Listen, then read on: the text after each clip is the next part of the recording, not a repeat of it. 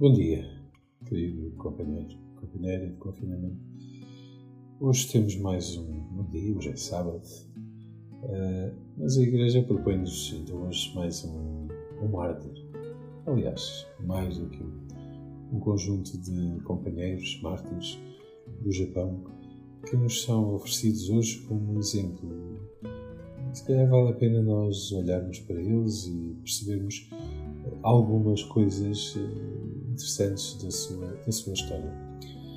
30 anos, mais ou menos, cerca de 30 anos depois de São Francisco Xavier ter chegado ao Japão e por ali ter anunciado o Evangelho, eis que aparece o primeiro fruto, ou os primeiros frutos. Provavelmente, eh, enfim, eles terão pensado, ou próprios, a própria Companhia de Jesus terá pensado, porque aquele era um território tão difícil, os japoneses eram eh, pessoas tão, tão fechadas, eh, uma cultura tão distante daquela que os missionários eh, portugueses e espanhóis levavam para aquele lugar que se calhar não valeria, não valeria a pena ali investir. Mas eis que 30 anos depois aparecem estes, estes jesuítas. Quem são eles?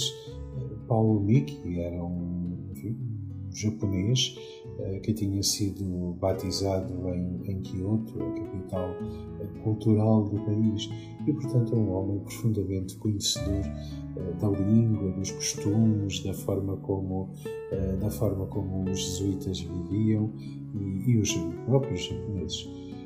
Por isso hoje gostava que, de ler trazer para a tua reflexão, para a tua oração, eh, um pouco daquilo que foi o relato do martírio destes, destes santos japoneses.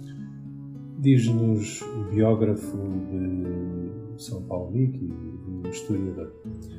Nosso irmão Paulo Miki, vendo-se elevado diante de todos a uma tribuna onde nunca tivera, começou por afirmar aos circunstantes que era japonês, que pertencia à Companhia de Jesus e que ia morrer por causa de ter anunciado o Evangelho e que dava graças a Deus por lhe conceder este tão grande benefício. E por fim disse estas palavras: Agora que cheguei a este ponto extremo da minha vida, nenhum de vós há de acreditar que eu queria esconder a verdade Declaro-vos, portanto, que não há outro caminho para a salvação do que aquele que possuem os cristãos. E como esse caminho me ensina a perdoar aos inimigos e a todos os que me ofendem, eu livremente perdoo ao imperador e a todos os autores da minha morte e peço a todos que se batizem. Então, voltando os olhos para os companheiros, começou a animá-los. Nos rostos de todos transparecia uma grande alegria, mas Luís era aquele em que isso se via de modo mais claro. Quando um outro cristão o animava, gritando que em breve estaria com ele no paraíso, fez com as mãos e com todo o corpo um gesto tão cheio de contentamento que os olhos de todos os que os olhos de todos os presentes se fixaram nele.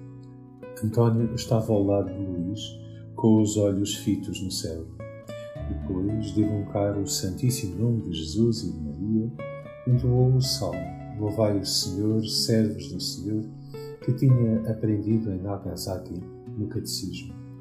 É que no Catecismo costumam ensinar-se alguns salmos às crianças. Alguns repetiam com o rosto sereno Jesus, Maria, e outros exortavam os presentes a levarem uma vida digna dos cristãos, e por estas e por outras ações semelhantes demonstravam que estavam prontos para a morte. Então os quatro carrascos começaram a tirar as espadas das suas bainhas daquelas que costumam usar os japoneses. Ao verem o seu aspecto terrível, todos os fiéis gritaram Jesus, Maria, e soltaram um grande grito de tristeza que chegou ao céu. e os carrascos, com douros golpes, em pouco tempo os mataram a todos. O exemplo de São Paulo Lique e dos seus companheiros pode servir hoje para ti. Não para tu uh, ires ser pregado numa cruz como eles foram e morto, mas para te mostrar que a fé precisa de purificação, a fé cresce quando é posta à prova. Bom sábado.